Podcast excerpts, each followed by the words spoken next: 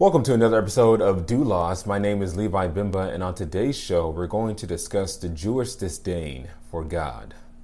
So, as I'm sure you know, we recently celebrated uh, Good Friday and Easter weekend uh, just a few days ago.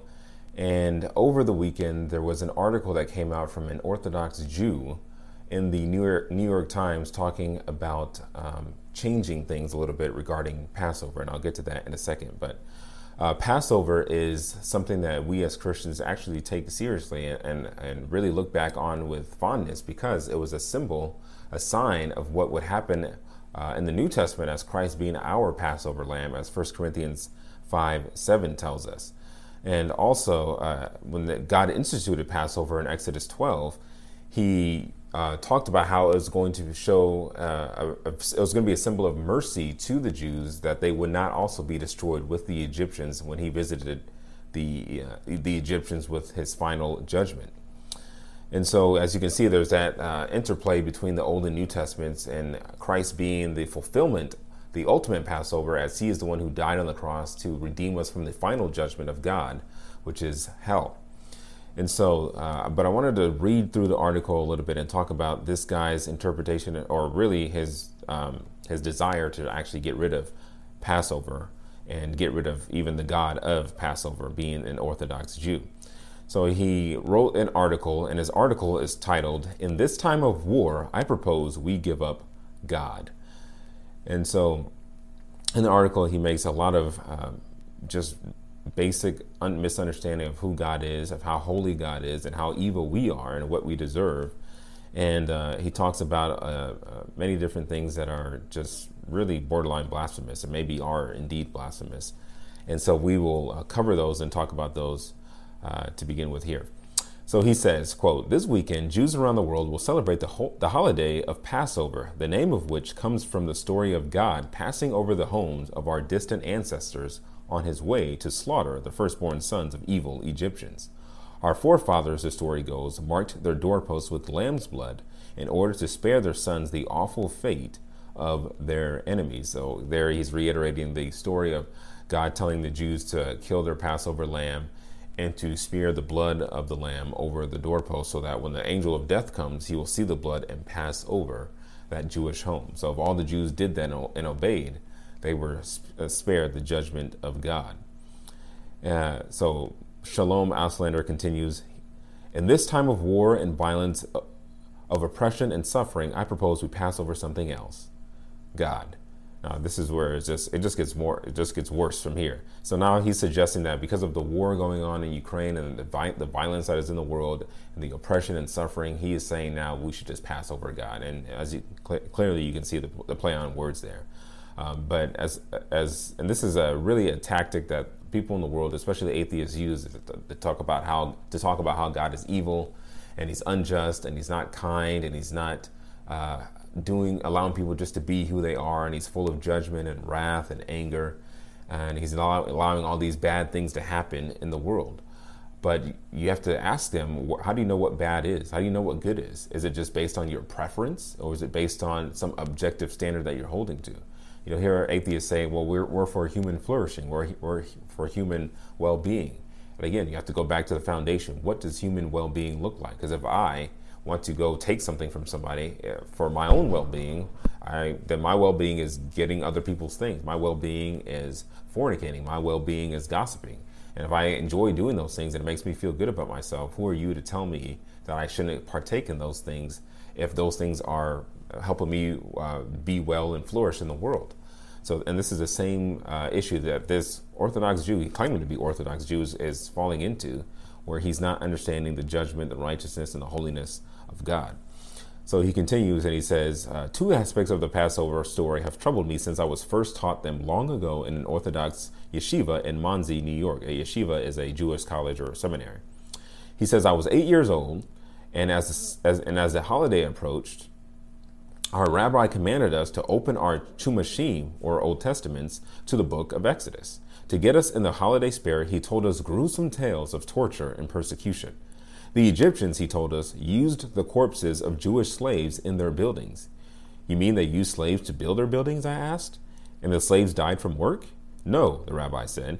they put Jewish bodies into the walls and used them as bricks. Now, uh, as far as I know, the Bible doesn't say anything about the Egyptians doing this. The, the Bible does say in Genesis 15, 13 to 14 that God uh, God told Abraham that the people that they were they would be enslaved by they would be afflicted by them. So I'm guessing that uh, if they were being afflicted, it's not beyond the realm of possibility that the Egyptians did use Jewish slaves as bricks within their within their buildings. Uh, so uh, uh, this article continues. My father was something of a handyman at the time, and this seemed to me a serious violation of basic building codes, not to mention a surefire way to lose a home sale. Is this brick? The interested couple asked. No, no, says the real estate agent. That's a corpse. So that was his attempt to be funny in an article that he's claiming uh, he's serious about. Um, so he says, he continues, but just as troubling, even more so today, in, the, in light of the brutal slaughter and taking, taking place in Ukraine, were the plagues themselves. God, the rabbi said, struck all the Egyptians with his wrath, not just the Pharaoh and his soldiers. Egyptians, young and old, innocent and guilty, suffered locusts and frogs, hail and darkness, beasts running wild, and water becoming blood. And again, this is where he once again slanders God. God never slays uh, the innocent uh, by punishment. God doesn't punish the innocent um, because there are no innocent. Nobody is innocent in God's eyes. We are all evil in the eyes of God. When Abraham was negotiating with God regarding the destruction of Solomon, uh, of Sodom and Gomorrah, uh, God, uh, Abraham was telling God uh, in Genesis 18, 23 to 26, he says, Wilt thou also destroy the righteous with the wicked? Perhaps there be 50 righteous within the city. Wilt thou also destroy and not spare the place for the 50 righteous that are therein? That be far from thee to do in this manner, to slay the righteous with the wicked, and that the righteous should be as the wicked. That be far from thee. Shall not the judge of all the earth do right? And the Lord said, Listen to this. If I find in Sodom fifty righteous within the city, then I will spare all the place for their sakes. So God is saying, if I had found, so Sodom, Sodom and Gomorrah obviously is one of the most famous uh, passages in Scripture, even with non-believers, because they see God's rain of of uh, fire and brimstone coming down on Sodom and Gomorrah as judgment against the sin, namely homosexuality and all kinds of perversion going on there. And people see that and just look at how God can be so mean and, and ugly and, and unkind, and when really it was God's justice, justice and holiness on display. But God said He would have spared the city if He had. We would have found fifty righteous people in the city because He doesn't slay the righteous with the wicked. But as you read the as you read the story, you'll see that Abraham negotiated God down to ten people, and God didn't find ten people, which is why Sodom and Sodom and Gomorrah were destroyed because there weren't even ten righteous people within the city. And the people that were righteous, like Lot and his family, God did save and took told those two angels to bring them out of the city before he destroyed it. So again, that shows God's character and nature that he will not destroy the righteous with the wicked. Exodus 34 6, uh, God tells us who he is. He explains his character and nature in Exodus 34 6. And he says, The Lord, the Lord God, merciful and gracious, long suffering and abundant in goodness and truth, keeping mercy for thousands, forgiving iniquity and transgression and sin and that will by no means clear the guilty, visiting the iniquity of the fathers upon the children and upon the children's children unto the third and to the fourth generation. Now, you some people might see that and say, "Well, see, God is, does punish the children for the sins of the fathers." But in Deuteronomy 24 16, it says, The father shall not be put to death for the children, neither shall the children be put to death for the fathers. Every man shall be put to death for his own sin. And I wanted to quote what John MacArthur talks about that uh, phrase, visiting the iniquity of the fathers upon the children to the third and fourth generation. John MacArthur writes Moses had made it clear that children were not punished for the sins of their parents, but children would feel the impact of breaches of God's law by their parents' generation as a natural consequence of its disobedience, its hatred of God, uh, its hatred of God. Children reared in such an environment would imbibe and then practice similar idolatry, thus themselves expressing hateful disobedience. The difference in consequence served as both a warning and a motivation. The effect of a disobedient generation was to plant wickedness so deeply that it took several generations to reverse. End quote. So the uh, the ability or the the influence of parents disregarding the law of God, disobeying the law of God, and doing their own thing that kind of attitude and behavior passes down to children which continues the iniquity, the sin of the parents, because the parent, the children imbibe what the what the parents do, as John MacArthur says, and they continue on in that realm of iniquity and sin, and God judges them for the sin that began with their parents because their children also took on that same sin of, of disregarding the law of God, which is why it's so important for parents to teach their children the law of God. Because if you don't, if you're not uh, consistent with that, then children will go uh, their natural way, which is sinful and, and evil, and disregard the law, and God will punish them for their sin as well. And so uh, the article continues. Um, he says, Mothers nursing their babies, the rabbi explained, found their breast milk had turned to blood. Again, this is one of those things that the Bible does not talk about, and something that the Jewish people had come up with, extra biblically speaking. And so the article continues and it says, But the Pharaoh, the story continues, still wouldn't relinquish his slaves. Technically, this was God's fault, as he hardened the Pharaoh's heart, but the issue of free will wouldn't begin troubling me until my teens. And so God, in his mercy, started killing babies. Again, this is where he slanders God. Once again, God is never at fault for anything that happens in the world. There is nothing that God has ever done that has been sinful, wrong, even slightly uh, evil or slightly uh, uh, imbalanced or, or just um, wrong or bad. God never has done anything bad. The Bible tells us in, in Isaiah 6, verses 1 through 3 In the year that King Uzziah died, I saw also the Lord sitting upon a throne, high and lifted up, and its train filled the temple. Above it stood the seraphims. Each one had six wings. With two he covered his face, and with two he covered his feet, and with two he flew. And one cried unto another and said, Holy, holy, holy is the Lord of hosts. The whole earth is full of his glory. God is thrice holy, holy, holy, holy. There's nothing God, that God can do or ever does that is sinful. He is a God of truth and without iniquity. Just and right is he, says Deuteronomy 32 4. So God doesn't do anything wrong. God is never at fault. God wasn't even at fault for hardening, hardening Pharaoh's heart. And the classic passage on that and, uh, uh, is written for us in Romans 9. And uh, the author of this article is right. God did harden Pharaoh's heart three times. In Exodus 4.21, it says it. Exodus 3, Exodus 7.3, and also in Exodus 9.12, it shows that God did harden Pharaoh's heart. But was God wrong in hardening Pharaoh's heart? And I think the uh, the unequivocal uh, answer is no. God was not wrong in hardening Pharaoh's heart. In Romans 9 14 to 24, Paul writes, What shall we say then? Is there unrighteousness with God? God forbid. For he saith to Moses, I will have mercy on whom I will have mercy, and I will have compassion on whom I will have compassion. So God will have mercy on whoever wants to show mercy to. God is not obligated to show mercy or grace to anybody because if he were obligated, then it wouldn't be mercy and it wouldn't be grace.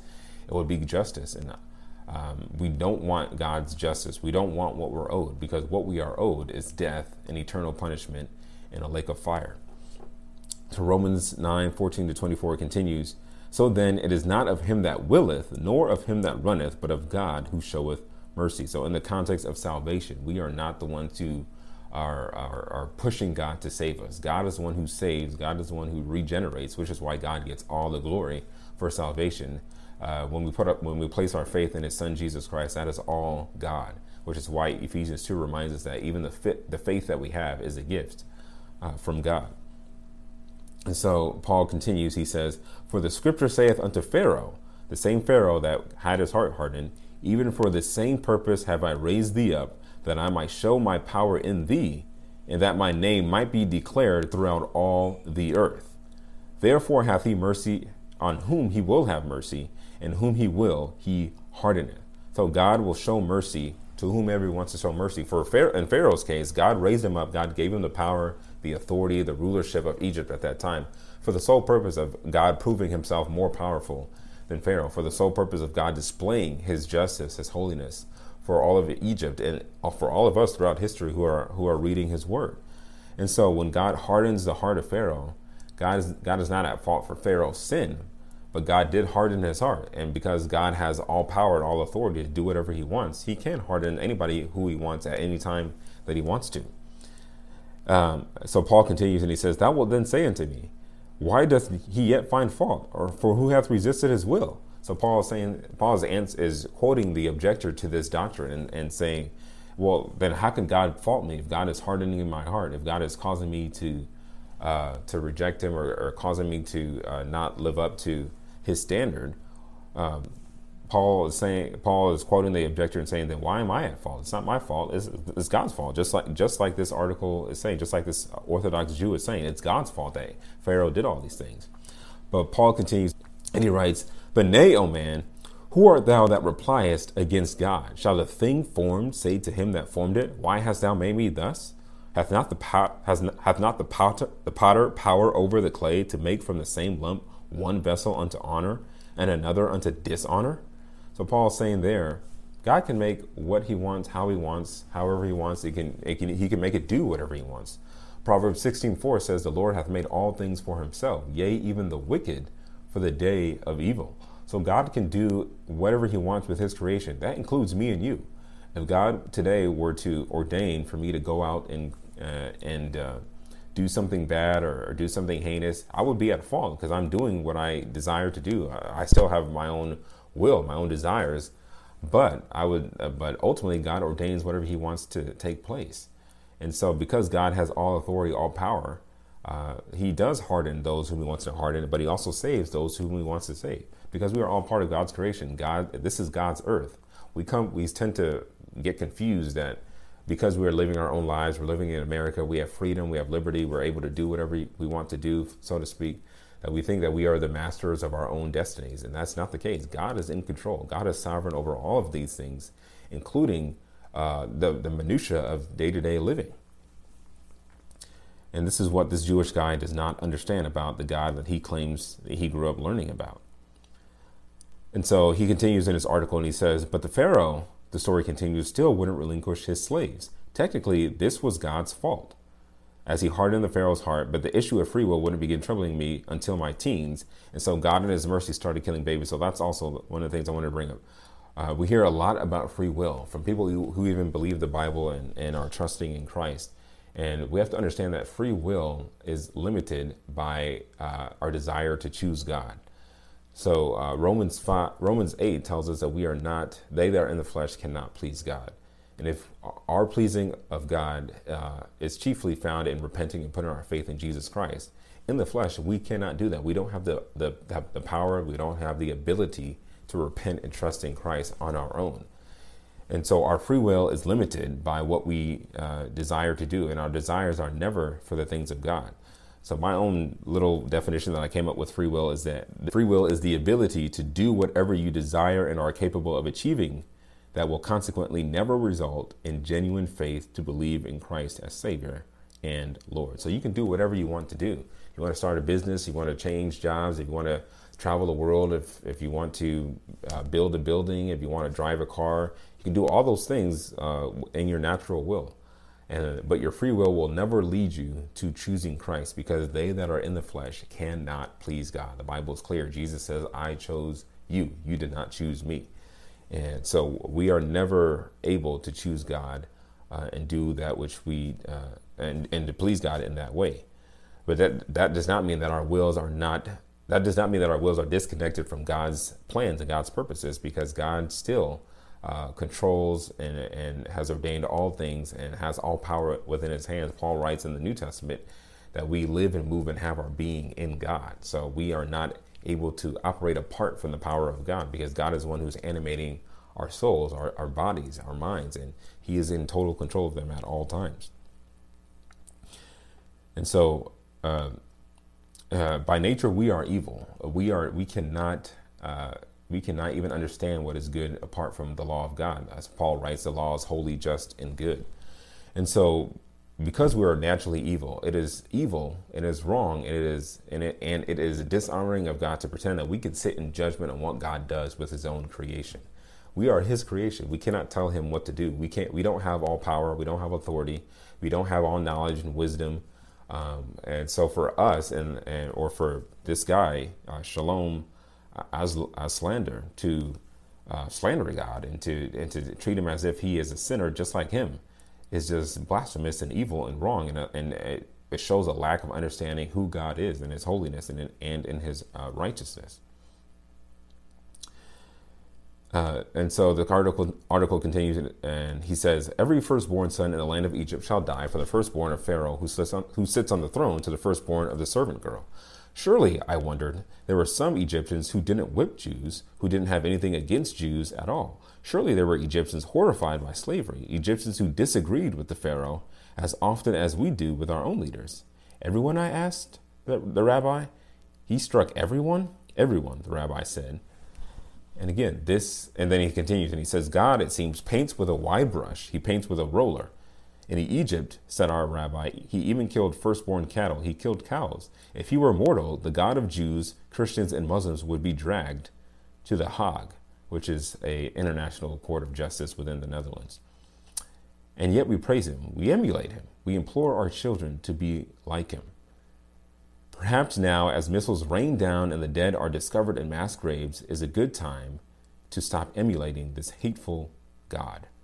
Perhaps we can stop extolling his brutality. Perhaps now is a good time to teach our children to pass over God, to be unlike him as possible. Again, this guy clearly is unregenerate, um, does not know God, doesn't understand the holiness of God, the righteousness of God, has no fear of God to write something like this. The editors at the, the New York Times have no fear of God to print something like this in their paper. And it just shows you how man is so uh, elevating of himself, thinking that he knows better than God, thinking that he does that he can operate the world that God created better than God can, and is impugning God for accomplishing his own purposes for his own will, thinking that. And really, ultimately, it's because this man thinks he deserves better in life. He does. He thinks he deserves good treatment from God. He, he, he even thinks that other people life deserve better treatment from God, and he doesn't realize that we are sinners by nature. We have offended God. We are sinners against God, and all we deserve is hell and punishment and, and judgment for our sin against this God that he is slandering. And it's only by God's grace that this guy is still alive. It's only by God's grace that these editors are still walking the planet by for for printing something as slanderous and as evil as this. Again, God owns the world. God owns all of creation. He made it. He can do whatever he wants with it, and that includes you and me.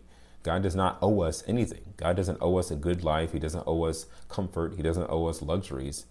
And uh, it's easy to talk about right now, but when you're going through life, you can start to be tempted to think, I don't deserve this. God, no, why is God doing this to me? But the Bible reminds us that we are dust. We are we are nothing without God. We are we live and move and have our being in God. Jesus says, "Without me, you could do nothing," uh, which again is a testament to His deity. So for uh, Shalom Auslander to um, to come against God and, and, to, and to slander him and to attack him as evil and as wrong and as sinful and, and blaming him for things that take place that, that are sinful is just it shows the the, the, the total uh, depth of human depravity.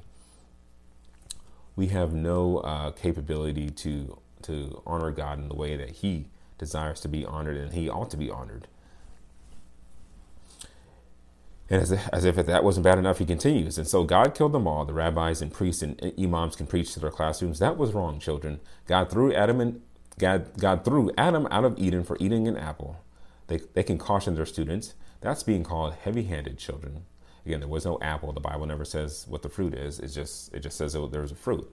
And again, if God made the world, He decides what's right and wrong. He decides what's good and evil. And if it was evil for Adam to eat the fruit that God told him not to eat, then it was evil for Adam to eat the fruit, and God cast him out of the garden. And for good reason, because he violated the law of God. That's not heavy handedness, that's just justice. And that's what we should be teaching our children. The justice of God demands absolute obedience, it, it demands absolute perfection, because that's how holy God is. And the whole point of teaching their children, our children that and teaching ourselves that is to realize that we can't do that, which is why we need Jesus, which is why we need to put our faith in Him for salvation. The whole point of the law, the whole point of recognizing our sin is so that we see the need for a Savior, and that Savior is in Jesus alone. Cursing all women for eternity because of Eve's choices, that's called collective punishment, children. They can warn the young, don't do that. Again, that's what God ordained. We all sinned in Adam. Romans 5 tells us that. So we all come into the world naturally sinners. We all come into the world evil, wicked, lying from the womb, as the psalmist tells us. So uh, once again, this guy does not know God, doesn't understand the revelation of God, and is slandering God and desires God to be passed over and rejected as if he were something that we can just uh, toss behind our back. But again, this guy will have to stand judgment for these words. Jesus said, Every idle word men shall speak, they shall have to give account thereof in the day of judgment. And if this guy does not repent and trust in Christ before he dies, he will have to stand before God and have to give an account for this article that he wrote. And so we have to remember that God is God. God is holy. God is righteous. God is just. He can do whatever he wants with his creation. God doesn't owe anybody salvation. And I think that's something that kind of gets lost in this argument regarding free will and, and, and, and God's sovereignty. God doesn't owe us salvation. God doesn't. God never promised us salvation uh, before the world began. He did ordain those whom He chose to save before the foundation of, of the world, but He didn't. He does not owe those He ordained salvation. That He did it all by His grace. It's all by the grace of God. The more we understand that we are that we, we are at God's mercy, that we are living by His grace, the more thankful we would be, the more grateful, the more joyful we'll be when we understand that God is in control and that we no longer uh, and that we are not in control and that we can trust a good, a good, wise, holy Father to operate the world and to do that which is good for us. And people in the world don't understand it. They think they deserve better. They think that they deserve a good life. They think that they deserve good treatment from God, that God shouldn't allow anything bad to happen to anybody at all. And they don't understand that God is sovereign. God does not need them. God does not need their advice. God does not need our quote unquote wisdom to tell him how to operate his world. So, uh, thank you for listening to this episode of the Doulos podcast, and I will see you on the next one.